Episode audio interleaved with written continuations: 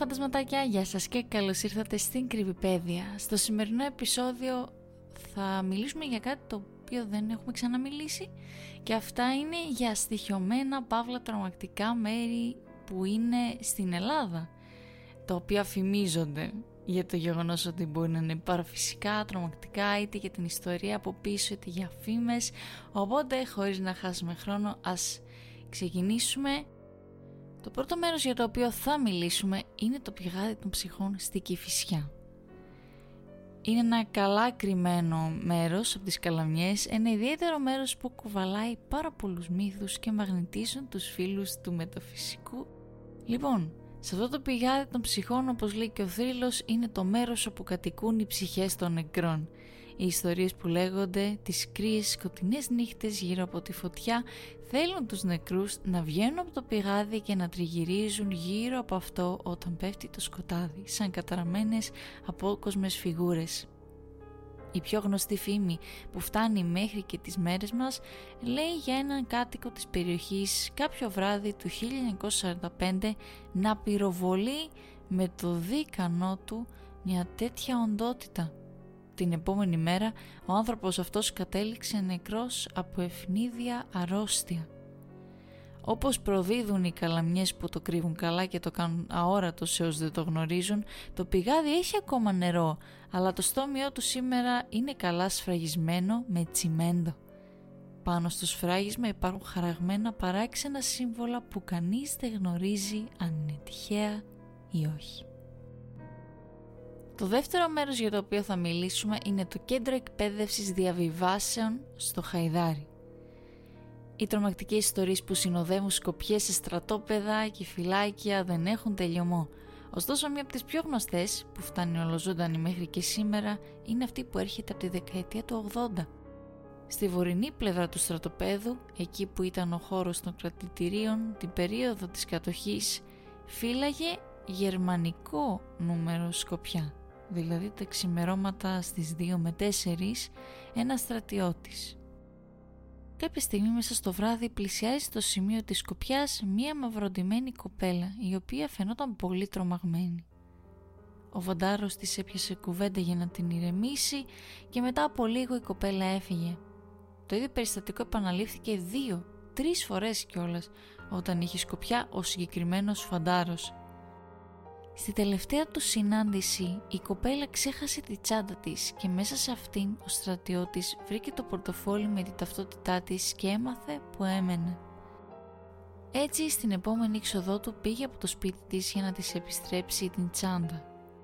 Ωστόσο θα τον περίμενε ένα μεγάλο σοκ καθώς όταν χτύπησε την πόρτα άνοιξε η μητέρα της κοπέλας και του είπε ότι η κόρη της είχε πεθάνει πριν από τρεις μήνες. Λέγεται ότι κανείς δεν πίστεψε την ιστορία του Φαντάρου και ότι αυτός αυτοκτόνησε στο μέρος εκείνο όταν ξαναφύλαξε Σκοπιά. Η ιστορία λέει ακόμα ότι στα επόμενα χρόνια σημειώθηκαν και άλλες αυτοκτονίες στη συγκεκριμένη Σκοπιά και αρκετοί στρατιώτες παρουσίασαν ψυχολογικά προβλήματα. Πάμε στο επόμενο μέρος, το οποίο είναι η σπηλιά του Νταβέλη στην Πεντέλη είναι ένα διαχρονικό μυστήριο στο οποίο πάντα θα υπάρχουν δεκάδες μύθοι, θρύλοι, ανεξήγητα φαινόμενα και ούτω καθεξής. Το σπήλαιο των αμόμων και μετέπειτα γνωστό ως η σπηλιά του Νταβέλη βρίσκεται στην νοτιοδυτική πλευρά της Πεντέλης και αποτελεί ένα από τα πιο γνωστά αξιοθέατα της Αττικής για τους περιπατητές. Ο θρύλος λοιπόν λέει ότι ο λίσταρχος Νταβέλης είχε ανακαλύψει τις στοές που ξεκινούσαν από τη σπηλιά και κατέληγαν μέχρι και το κέντρο της Αθήνας. Στο σημείο υπήρχε επίσης ένας πανάρχιος ναός του Θεού Πάνα, ενώ απ' έξω έχει χτιστεί ένα μικρό εκκλησάκι για να ξορκίζει το κακό, όπως φημολογείται. Μέσα και γύρω από τη σπηλιά έχουν παρατηρηθεί πολλά ανεξήγητα φαινόμενα, από ανομαλίες στο μαγνητικό πεδίο ή τη θερμοκρασία να αναβοκατεβαίνει να βλέπεις περίεργα, περίεργο φωτισμό μέχρι έντονες μυρωδιές από όζον ή σκιές. Αρκετοί ακόμα έχουν υποστηρίξει ότι κατά την παραμονή τους στο χώρο της σπηλιάς βίωσαν απώλεια μνήμης και ένα είδος σύγχυσης. Ένα από τα πιο γνωστά φαινόμενα είναι ακόμα η περιβόητη παλάμη που είναι χαραγμένη στα τυχώματα και λέγεται ότι μετακινείται από σημείο σε σημείο. Η σπηλιά χρησιμοποιήθηκε ακόμα και από τον ελληνικό στρατό, ο οποίος απαγόρευε την προσέγγιση των πολιτών, ενώ στις διάφορες εργασίες που έγιναν αργότερα έκλεισαν με τσιμέντο ένα μεγάλο μέρος της σπηλιάς, σφραγίζονταν μαζί και τα ανίποτα μυστικά της. Πάμε τώρα για το επόμενο στοιχειωμένο μέρος, το οποίο είναι το σανατόριο στην Πάρνηθα.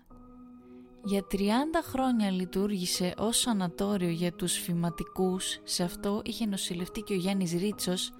Το κτίριο όμως είναι καταλημμένο εδώ και δεκαετίες. Βρίσκεται λίγες στροφές πιο κάτω από το καζίνο της Πάρνηθας και λειτουργήσε επίσης ως ξενοδοχείο αλλά και ως σχολή τουριστικών επαγγελμάτων πριν κλείσει οριστικά το 1985. Σε συνδυασμό με το ξερό πλέον τοπίο μετά τις μεγάλες πυρκαγιές στην Πάρνηθα αλλά και το πάρκο των ψυχών που δημιούργησε απέναντί του ο γλύπτης πυρίδων Τασιώτης το 12 και χρησιμοποιώντας απομεινάρια καμένων κορμών θέλοντας να αποτυπωθεί ο ψυχισμός των απομονωμένων αρρώστων το μέρος μοιάζει να περιβάλλεται από μια πολύ βαριά ατμόσφαιρα που σφίγγει την κάθε καρδιά του επισκέπτη. Το κτίριο έχει λέει λατηθεί και γενικά έχει αφαιθεί στη τύχη του.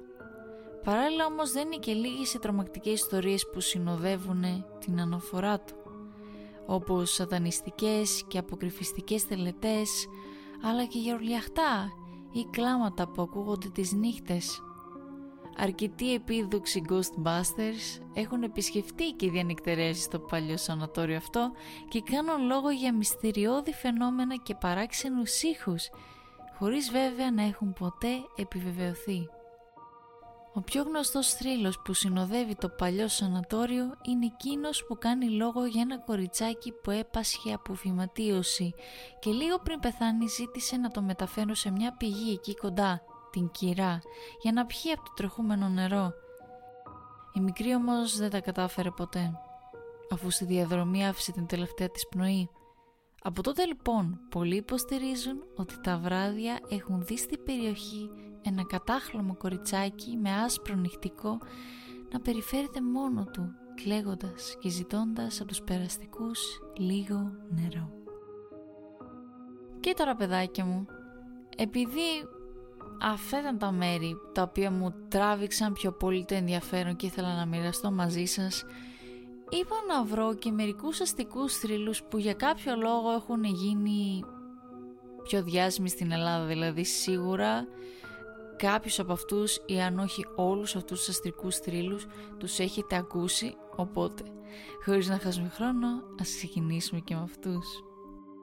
Η πρώτη ιστορία λέγεται το καταραμένο παλτό δύο φίλοι βάζουν ένα στοίχημα. Το να περάσει ο ένας από τους δύο μια νύχτα στο νεκροταφείο.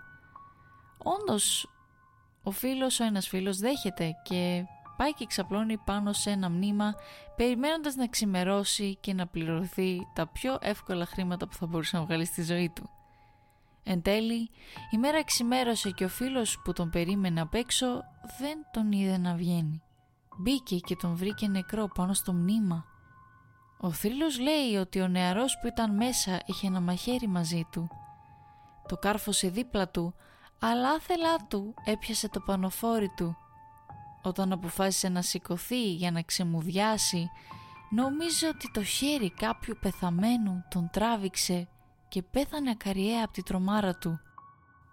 Ο λόγος που το ένιωσε αυτό είναι ότι όταν σηκώθηκε το μαχαίρι ήταν καρφωμένο όπως είπαμε στο παλτό του και έτσι το τράβηγμα που ένιωσε πίστευε ότι ήταν ενός νεκρού. Βέβαια στη παλαιότερη ελληνική εκδοχή αντί για παλτό η ιστορία έκανε το θύμα να φοράει μια φουστανέλα. Η επόμενη ιστορία λέγεται «Ξέρεις ποιος είμαι εγώ» Σύμφωνα με αυτή την ιστορία, ο γνωστός ενός φίλου οδηγούσε τα ξημερώματα στη μέση του πουθενά όταν στην άκρη του δρόμου είδε έναν τυπά που είχε μείνει από λάστιχο. Ο γνωστός του φίλου λοιπόν αποφασίζει να σταματήσει και να τον βοηθήσει. Αφού αλλάζουν το λάστιχο, ο τυπάς ρωτάει το όνομά του. Λίγες μέρες αργότερα, μια ευχάριστη έκπληξη περιμένει το γνωστό του φίλου, ο οποίος γίνεται αποδείκτης μιας επιταγής με πολλά μηδενικά. Ο τυπάς που είχε βοηθήσει λίγες μέρες πριν ήταν μέλος μιας πολύ γνωστής εφοπλιστικής οικογένειας. Αν θυμάστε για το τρομακτικό μέρος που συζητήσαμε για έναν στρατιώτη και μια κοπέλα που συνέχεια ήταν μπροστά στη σκοπιά, έχουμε εδώ έναν αστικό θρύλο ο οποίος είναι αρκετά παρόμοιος αλλά όχι ίδιος. Η ιστορία είναι λίγο διαφορετική. Ο Φαντάρος γυρίζει με άδεια σπίτι του όταν ξαφνικά στη μέση του πουθενά βλέπει μια όμορφη κοπέλα και αποφασίζει να σταματήσει.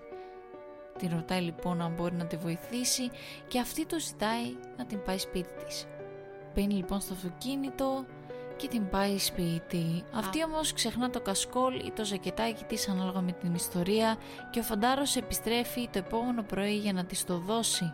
Χτυπά το κουδούνι και το ανοίγει μια κυρία που τον ενημερώνει με δάκρυα στα μάτια πως η κοπέλα έχει πεθάνει εδώ και χρόνια.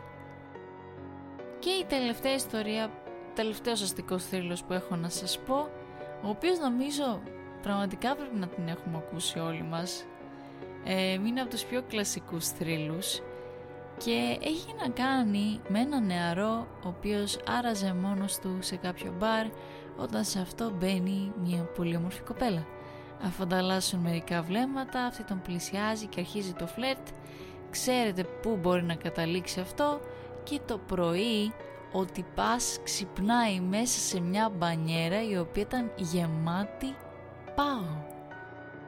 Από το πανικό του κάθεται ψάχνει και βλέπει μια ουλή στο πλάι της κοιλιάς του τέλος πάντων και σε κάποια φάση βλέπει δίπλα του ένα σημειωματάριο λέγοντάς του πως του έκλεψαν ένα νεφρό και για την ακαλέσει αμέσως το ασθενοφόρο. Και λοιπόν φαντασματάκια το επεισόδιο φτάνει στο τέλος του. Είναι κάτι το οποίο ζητήσατε να μιλήσουμε για κάποια μέρη τα οποία είναι τρομακτικά και είναι στην Ελλάδα. Οπότε βρήκα και εγώ αυτά που πιστεύω ήταν τα πιο ενδιαφέροντα και μαζί με κάποιους αστικούς θρύλους εννοείται είπα να τα κάνω ένα mashup. Να κάνω credit τα άρθρα τα οποία βρήκα. Το ένα είναι τα 10 τρομακτικά μέρη στην Ελλάδα. Η μύθη ότι είναι στοιχειωμένα και ανατριχιαστικές ιστορίες πίσω από αυτά από την σελίδα ενημερωτικό.gr η άλλη είναι ε, αστική μύθη της Ελλάδας από grdiscover.com και η πιο γαμάτη αστική θρύλη της Ελλάδας από vice.com απλώς για να δώσω το credit διότι από εκεί διάβασα τις, αυτά που σας ανέφερα. Ελπίζω να σας άρεσε πάντως και να μάθατε κάτι καινούριο, κυρίως για τα τρομακτικά μέρη και κάποια από αυτά είχαν πολύ ενδιαφέρουσες ιστορίες από πίσω. Όπως και να έχει, ελπίζω να σας άρεσε, ελπίζω να το χαρήκατε και μην ανησυχείτε την επόμενη εβδομάδα θα έχει ιστορία. Οπότε don't worry. Απλά ήθελα να κάνω ένα λίγο πιο εντός εισαγωγικών εκπαιδευτικό επεισόδιο, να μάθουμε κάτι καινούριο και ναι, ελπίζω να πήρετε μια νέα ωραία πληροφορία. Θέλω να σας ευχηθώ, καλό βράδυ, καλή συνέχεια, σας ευχαριστώ που ακούσατε και πάλι κρυβιπέδια και θα τα πούμε την επόμενη Παρασκευή. Bye bye!